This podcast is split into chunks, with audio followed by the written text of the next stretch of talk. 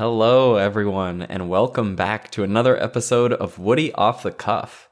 I'm excited, as always, to bring you some good stuff about mental health and dealing with overwhelm and how to generally have more well being and recover from the traumatic stuff you face every single day. And today we're going to be talking about a topic that is revolutionary, in my opinion. It really is. It's something that I'm planning on coining and using a lot moving forward because I've just sort of created it in a way, even though it's something that other people talk about. And the topic for today is something I'm calling active grieving. Rather than just grieving or grief, it's active grieving. Today I'm going to talk about how I've discovered this process and what it means to me and how I'll be using this in my content going forward. But before we dive right in, just want to make a couple announcements. Okay, you all know I have a book, I'm doing some stuff. Another thing that's coming out soon is a coaching package for the new year. So if you're starting to think, oh, like I got to get through the holidays and I can't think about anything else, just head down for the holiday season. Well, first of all, I'm here to help you, and this podcast will help you during the holiday season. But second, I know eventually you'll be having a New Year's resolution or some type of renewed work effort, something in your life that you may need to enhance in the new year and I'm going to have an amazing, amazing coaching package available for some one on one coaching for those interested. It's going to be super affordable, the most affordable I have ever offered or ever will offer. And I'm going to have a whole big launch for that. And hopefully, I can get it to you in December so you can pre sign up for January. So if you're thinking, huh, maybe I need to slot something in for New Year's to make sure I don't, you know, just completely fall off the earth after the holidays then this is the thing for you. So just stay tuned. And also, just wanted to say real quick that you might notice in my last episode, I said, Hey, I want to podcast multiple times a week. And then I took a full week to make this episode, maybe a week and change. The reason for that is I always put my mental health and my trauma recovery first. That's my brand. I say, you have to put this above all else, and it leads to amazing things. And for me, I've been going through a really tender and intense time with some of my recovery stuff the past week. So I've focused on that and I haven't made much content. And it's been wonderful. I just was honestly too raw to share with you all, but now I'm here making this and it's going to be amazing. So just wanted to say, you know, try give an example of practicing what I preach, which is put your recovery above everything else, recovery from mental health issues, trauma, physical issues, you know, just put your health and well-being above everything else and good things will happen. I believe that. I schedule my time that way, and I hope you will take some steps to move that way. So, now let's move into this whole active grieving thing. All right. Active grieving is the answer to your problems. I'm becoming more and more convinced of this. And so before we get into the nuances, I just want to talk about grief for a second. I found myself in the past six months to a year doing a lot of grieving and a lot of trauma work. And in fact, when I was publishing my book in June, about four and a half months ago from the time of recording this, I had a section in there on trauma therapy when I was writing it. You know, if we're going into the final draft, I've rewritten the book three times. And the fourth draft, I really knock it out of the park and I say there's a section on trauma in here, dealing with emotional trauma. And part of that was get a trauma therapist, someone who uses eye movement techniques like brain spotting or EMDR. You can search these things up. And there are practitioners who use these. And I've been doing it for about six months, maybe um, a little longer now, maybe eight months and it has been stunningly successful. Stunningly successful. Actually, I'm looking at my calendar and it might have been a full year at this point, which is pretty insane, but I think I've been doing it a full year. So, anyway, I put this chapter in my book, and my editor comes back to me with the final content edits and suggestions, and she says, Hey, Woody, I'm really glad this trauma stuff worked for you, but I don't, you know, I'm happy for you, but that doesn't apply to me. You know, not everybody has this trauma stuff. So, like, I think we should take this out unless you have a better reason it should be in there. And she had a good point. You know, it is really hard to admit you might have trauma or to label anything in your life as traumatic. It is very scary to say that word, trauma, especially as it pertains to emotions. And so I heard that from her, but I knew, oh no, this is central. This is so important. So I kind of doubled down and put some more stuff on trauma in the book and why we all have it, but it's still just a short section. So I just wanted to let you know I've got an intro in my book about this, but the more I do the work, the more I realize that this trauma recovery stuff is the answer. Like the answer, the answer to your personal problems, the answer to your work problems, the answer to your physical health, the answer to society's problems. Trauma recovery is that. And I'm going to explain a little bit about that today and share my experience. Okay? But I also just want to meet you where you are. So if you feel like, oh, like I don't have that, I don't want to talk about that, just know that every step along my way of improving my mental health and dealing with my overwhelm I have also thought I don't need that. I thought I didn't need therapy until my doctor sent me to therapy and said, Hey, Woody, all your physical health problems, your acid reflux, your IBS, all this, you need therapy. That's going to be the answer. And so then I go to therapy, and my therapist, my talk therapist, says, Hey, Woody, you probably need medication. You know, you should try that. And I said, No, no, no. I don't need medication. You're going to put something in my brain. I'm not going to be myself. And then I came back the next week and my therapist said, Woody, you're not going to get results if you don't try medication. And I said, okay, fine, we'll sign up and went through the arduous process of that. And then I was on medication and doing therapy. This is like 2018. And then in 2020, I decided I didn't need my medication anymore. I went back off it because I was so convinced I could solve everything by myself and I knew what was wrong and was going to be better. And then over the end of 2020 and the start of 2021, my mental health continued to deteriorate.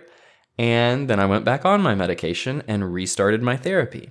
So you can see that even as someone who is an advocate for this stuff, I constantly found myself wanting to need it less wanting to need less help with my mental health, wanting to need less help via medication, wanting less help. And it was just so ingrained in me that I was just thinking I want to be self sufficient. But as you can guess from the name of my book, Help, I'm Overwhelmed, I finally, after years of messing up and slamming my head against a brick wall for no reason, realized that getting help is that is amazing and it's awesome. Um, and so I just wanted to tell you that to say if you find yourself hesitant or even if you think it sounds like a good idea but you are feel this like negative emotion inside of you thinking about mental health help and trauma and grief that's normal you know? Even last year right before i signed up for trauma therapy actually my uh my sister-in-law pavithra she reached out to me and said hey i know a really good therapist who is moving to your state um, I've heard about them and they're really good. You should look into them. They're a trauma therapist. And you know what I said? I said, I don't have any trauma. I don't need a trauma therapist. Don't even really know what that is. All I know is that I don't need it, you know? I kind of thought in my head, if you've got issues, that's your problem, but I don't have any issues. And then, sure enough, about a month later, after some self discovery work, I realized, oh my gosh, I have trauma. Things have happened to me that I need to discuss things have happened to me that have caused emotional pain and that I need help healing from, things that are traumas. And so I got the recommended therapist, been working with her for almost a year now, and it has been life changing. I mean, my quality of life on a daily basis is immensely greater than it was one year ago, and especially two years ago. And that's all thanks to this recovery mindset, recovering from trauma. I did so many self help books, so many coaching things, so many courses, so many different working out and all these things that did not help my well being at all. And yet, in a year and a half of taking this recovery mindset, my life has gotten immensely better, my personal well being. So, there's my pitch to you to have an open mind. Now, I'll talk a little bit about the details. Okay? So, this week, right? It's been maybe eight or nine days since I podcasted. And I haven't been podcasting because I have been experiencing grief. Grief is, you know, what you think of grief is like the loss of a loved one, right? That's a really large loss. And so grief is kind of something you experience when you experience loss. And it's something that is a process you go through. So you might have heard of the five stages of grief. Most of the therapists I know and mental health experts say that they're not really individual stages, you know, like denial and bargaining and anger and um, depression and acceptance or whatever order they go in. But those are kind of those stages they talk about. It's not just one stage after another. Grief is basically a huge jumble of emotions that you experience fear and anger and sadness and joy, thinking of, for example, with a loved one, all the good times you had with them. Grief is all of this combined. It's a complex emotion that includes a lot of things. And we go through it and then we emerge out the other side, right?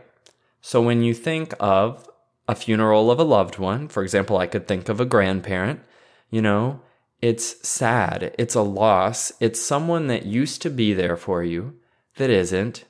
And it is all the emotions, and you feel happy with all the memories and sad that they're not there and upset that they had to go and all this. And then eventually, ideally, you move through those stages, and the last stage of grief is acceptance. And acceptance means you've come out the other side, and now you're ready to seek your emotional security or whatever you need from a different source, right? Ultimately, if someone passes on, I have to adjust to that emotionally. I have to not seek out them to be the person to comfort me because they aren't there anymore. And so it's so sad. But generally, when we have grief, we then accept it and move on.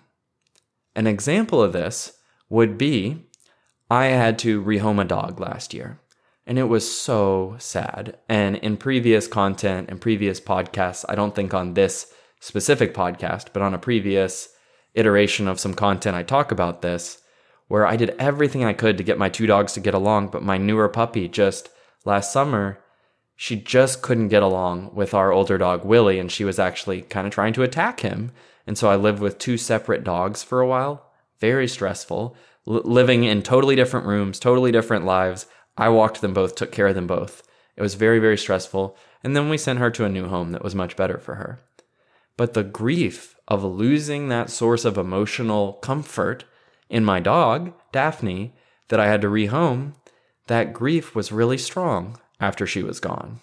And so I had to go through all those stages. And at first, it really hurt. It hurt because my brain was trying to go to her for comfort. I would think, oh, I just wish she were cuddling me right now, or licking me, or whatever, or jumping around on me, or peeing everywhere, even, you know, which she did a lot. And it would make me so sad because I was craving this connection that I couldn't have anymore. And that's kind of what the first experience of loss to us feels like. It's craving a connection, craving something that is emotionally needed but not there. It's like food. If you always pulled a cookie out of a cookie jar and you craved it and then you, you put your hand in the cookie jar and took it out and ate it, and every day you did that, and then one day the cookies weren't there anymore. You reach your hand in and there's no cookies in the jar, and you say, Oh no, I really wanted a cookie. Well, what do you do? You could insanely keep reaching your hand into the jar over and over again, day after day, but all that would do is cause you distress. So eventually, you go buy some more cookies and put them in the jar, or you start getting a different food out of a cabinet, or you go out to eat your dessert. You find a way to replace what you had, even if it takes doing something new, even if you still think fondly of the old cookies in the cookie jar. Now, I've gone, I tend to tell a lot of stories and metaphors, so I know I've kind of blended a story of a loss of a family member with a dog, with a cookie in a jar, but all I'm trying to get across is this basic, basic point I'm realizing, which is you have something that you depend on, you lose that something, and then you have to grieve it and actually move on and replace it with something else that can help you. That to me is the essence of grief in terms of how we can stay in our well being. It's when we lose something, we have to face it, we have to admit it, and then we have to seek that support, whatever we are needing, elsewhere.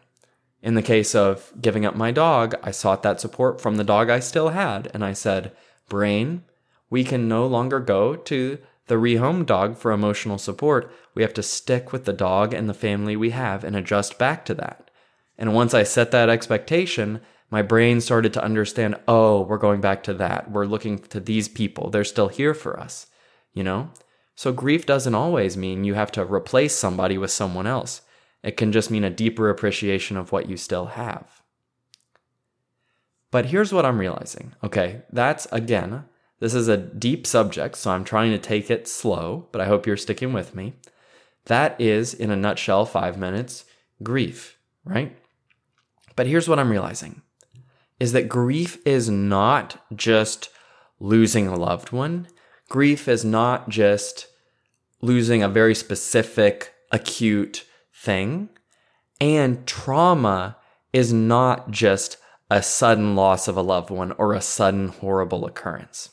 Okay? Grief and trauma are both chronic, daily things that happen all the time, all around us. And because society does not treat them as such, we all suffer immense mental health challenges that we don't have to just because we don't understand how to deal with everyday grief. And I'm going to tell you in this podcast, I think the way to deal with everyday grief is by having active grieving time. So I'm going to talk about this a little bit and talk about what I am doing to actively grieve, right? So let's come up with another example. Let me tell you about my life a little more, okay? This morning, even, when I found myself struggling, I noticed that I was distressed and upset by too many obligations today. So I'm recording this episode in the afternoon, but in the morning I had artwork to ship. I had to go to the mall to take a photo shoot for Preetha's artwork um, at the pop up shop she's located in. Shout out to Triangle Pop Up in Crabtree Mall if you're a Raleigh native. Go there, find Preetha's artwork, buy it. But um, I had to, you know, shower and shave and look presentable for that. I had to go through the rest of my morning routine. I had to walk the dog. I had to correspond with my virtual assistant in the Philippines because she was confused about a task that I had assigned her. And I had to approve of that task and offer new instructions. And I had just gotten some emails about a talk I'm giving next week, actually, a week from today, to college students. And I was stressed about that because I had two different emails I needed to take action on. So this may be similar to what you experience in the morning. I woke up, I had seven different things to do and no time to do them all. And what I found is I immediately went into a state of distress. You know, not just stress as in, mm, like, I got to get that done, that's important, but distress as in, oh, all these seven things are happening. I'm so nervous. I don't know what to do first. I can't handle this. And it's almost like I felt like a crying baby on the inside, just like, ah, what do I do? I'm in distress. And I had options, right? And the option I would normally take is just to panic and try and do everything. So it would be to try and send the email and do this and do that, and to just say, you know what, I'm not going to feel anything or do anything except try and fix all these problems. And I wonder if you ever go into that mindset. The mindset of a problem came up, I feel like I'm going to die, I'm in distress, so I have to fix this problem right now. Now, it sounds good like a good thing to fix problems. That's why this process is so counterintuitive of like taking your time and grieving. And I'm going to bring the grief back into this. I know it's a little um little bit long-winded here, but what I realized is that I was in distress about all these things but if I just tried to solve them all while I was in a state of distress, seven new things would come up tomorrow and nothing would have changed except I've spent another day in distress, kind of addictively, compulsively solving problems when they weren't that important. And frankly, that's what I've been doing most of my life. And I wonder if you have been too. You wake up, you have a big thing of problems, you make a big long to do list, you check off your whole to do list by the end of the day and think, oh, I can finally relax. And then you wake up the next day and you've thought of 14 more things you have to do, and you didn't actually get to relax after all. And when you were relaxing, you were really just watching TV and you didn't really enjoy the TV. And then you couldn't sleep because you were worried about tomorrow. And the spiral goes on and on. Am I right? I think I'm pretty right about that. A lot of us experience that. And so, what I've realized is I had a new tool in my toolbox this morning that helped me deal with these emotions in a different way. So, the situation is I'm waking up, I have seven different things to do, I feel distress. The previous response I would have done is I wake up, I feel all those things, I feel distressed, I immediately go into a frenzy of trying to problem solve. I tell myself, Woody, don't think, don't feel, just solve all these problems. If you don't, you're to die, so you just solve them all. And then I solve them all, and then I'm super exhausted and snappy and stressed, and then the process repeats the next day.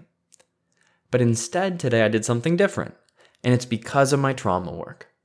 Today, when I was in distress and I thought, I've got all these things to do, and I had that feeling, I thought, you know what? I'm to sit with this feeling because these things are not that important and they're not that urgent. Nobody was dying. Nothing was life or death. So why was I reacting that way? I didn't know, but I had this ultimately a disconnect, right? Or a non equilibrium where, on one hand, I had a list of seven tasks that weren't that important and could get done anytime in the next week ish. And on the other hand, I felt like I was going to die if I didn't do them. Now, this is the result of a lack of grief and trauma work is that all of us have things that aren't really that important but cause us immense life-threatening distress that makes us go into fight or flight, you know, where we have to solve it all right now or we have to just run away and forget everything.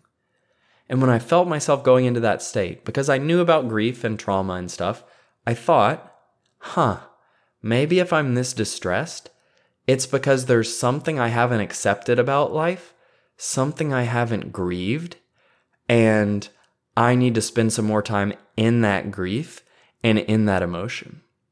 And so instead of running to try and save the day and fix everything, I sat with my cup of tea like I normally do, and I felt all these emotions, and I thought back to all the times in my life where I felt like I couldn't handle all of the sensory world or all the challenges that it portrayed, you know?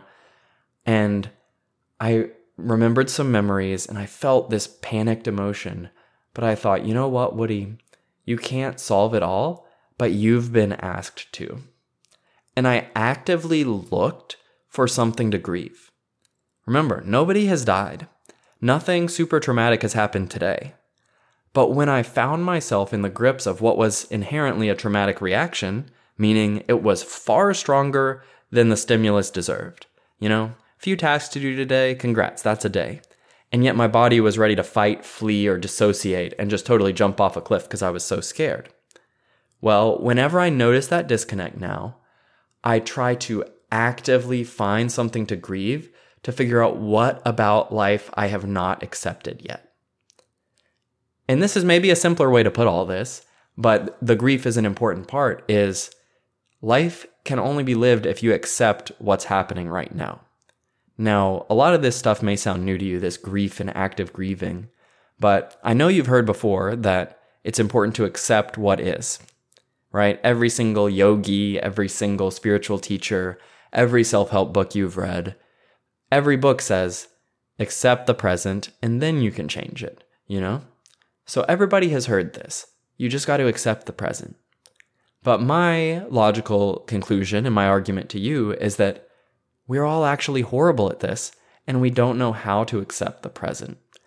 And the way to accept the present is to actively grieve the past times where you were held to an impossible standard, or that things were too hard, or that you experienced trauma. And only when you accept that you have all these reactions stuck in you from the past can you move forward in the present in a healthy way. So, what did I accept today? You know, well, I thought about it and I thought, my whole life, I have been given tasks that were constantly there in a never ending funnel, and I worried that it was life or death. School is the best example. You'll know in my book, in chapter three, I talk about how school sets us up to think we have to be perfect on the first try or we're a failure, you know? And so when I was even in, you know, like sixth grade or eighth grade, there would be standardized tests, and I would try to get the perfect grade on the test. Heck, even when I was in elementary school, I'm pretty sure there were standardized tests, and if I like got a certain grade, then I got some little dog tag or something. Maybe that was middle school, but anyway, you know? And I still remember being in middle school and there would be a dog tag for distinguished and a dog tag for proficient and apprentice and novice. And there'd be a ceremony, and everybody who was distinguished got a distinguished and proficient and down the line. And I remember which ones I got distinguished and proficient in. And so, from a young age, from a pre puberty age, I was taught that it's critical to be distinguished, that you have to be distinguished, and that if you're not, there's a problem. And what's worse is this this evaluation just never ended. High school, college, work, everywhere we go, we're being evaluated. And the reason I tie all this to grief is that the truth is that's impossible to be perfect and to always get the best rank or the best grade. But it is what society tells us to do, you know? On your job evaluation, don't you want the best rank or grade? right? Aren't you worried that if there's something wrong with you, that's a problem? You know? Does your boss ever tell you we have to get this exactly right or this is a problem? This is life or death? But is it life or death? Unless you are an ER doctor trying to save someone's life, it probably isn't life or death. And so we live in a world where we are constantly taught to have life or death reactions to things that are basically trivial and that only give a small indication of our intelligence or our skill or our worth.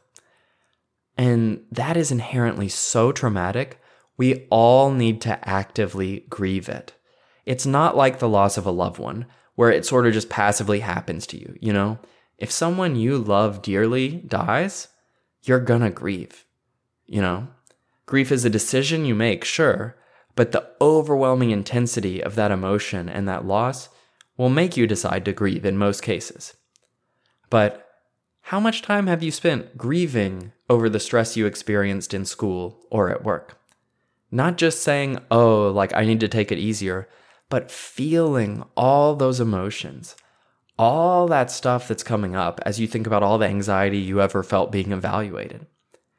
So when I thought of all these tasks I had today, I had to do this, do that, do the other, I realized that I was operating in an insane way out of a trauma reaction, something just basically irrational, because I hadn't properly actively grieved all the times I was held to an impossible standard.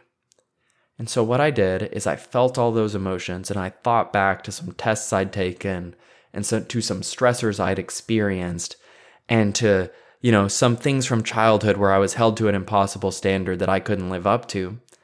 And as I felt those emotions over and over, I suddenly found myself getting happier and being able to do the tasks in front of me. You see, it was never the tasks that were the problem.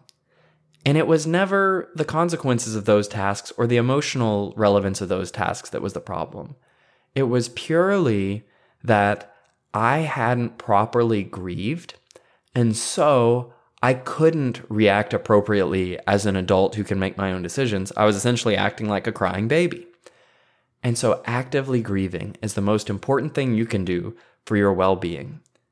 I mean, think about it. As an adult, you get to live a good life, you get to try things, you have a lot of options. It doesn't necessarily make sense to be in constant distress, but most of us are. I think all of us are. I know I am. And I've done huge amounts of therapy work and mental health work. So if you're just at the beginning of this, that's no problem. Just know that there are all these things in your past that you do need to grieve. And active grieving means not waiting for some horrible thing to happen to you. It means constantly wanting to go back and feel the loss. And I mean, really admit it and look at it, you know? For example, I was obsessed with my grades in college and I almost had a 4.0. I had like a 3.94 graduated with. I was one of the highest GPAs in my whole graduating class. And the truth is, that wasn't worth anything. All the stress, all the many sleepless nights I had worrying about grades, all of that pleasing people and striving for perfection that I thought would do something for me, it didn't. And I'm getting emotional just thinking about that. But I have to admit, I am actively going to grieve that I wasted all this time and energy on school when not that it was wasted on school, but I wasted it worrying and being a perfectionist and a people pleaser. I could have gotten pretty darn good grades and been happy. I'm not saying school is bad, but I am saying that I am willing to admit when there's waste in my life, when there is pointless endeavor, and when there's something that is just a straight up loss. I lost that time and that energy and that way of living, trying to be perfect and please everyone, won't work for me moving forward. And so I have to admit that it was the wrong way to do things. And then I admit it and I feel these feelings, this mix all throughout my body. And then unbelievably, I'm more ready to take action and more ready to do things in the future and I feel better. That's the magic of grieving. The truth is, the best thing you can do in life is simply accept life exactly as it is. But you cannot accept the present unless you've also accepted the past, and you gotta grieve to accept the past. When you lose something, you have to grieve. I'll close it out with one more little metaphor about grieving. Let's say you're riding a bicycle, you know, as a kid. And let's say that in this world, nobody knows how to ride a bicycle and they all crash all the time. And so you ride your bike and you crash and you break your leg. You know, you're driving fast down a hill and you crash, you break your leg, you know, on your bike. And then somebody says, "Yep, well, let's just keep on living life. You know, let's move on. No no reason worrying about that." And you start walking home and you think, "Oh my gosh, I can barely walk. My leg hurts so bad. Walking on this right leg really hurts." And people say, "Hey, the bike crash is over. That's in the past, you know? You got to move on." And the next day you wake up and you step out of bed and your leg is swollen and you step on that right leg and you say, Oh no, like walking hurts so much, I can't walk. And you get back into bed. And then you get some crutches and you walk around on crutches, but you never set your leg. You never acknowledge that it's broken. And then your leg, you know, shapes up deformed because you didn't set it. And then your whole life you walk around and you're afraid to walk without a crutch or a wheelchair because because you think walking is bad. Because the moment your foot hits the ground and your weight goes on it you feel pain and your body is screaming get me out of here. I can't take this. This is bad. And so you accurately listen to your body and you get back in a wheelchair or you get back on crutches.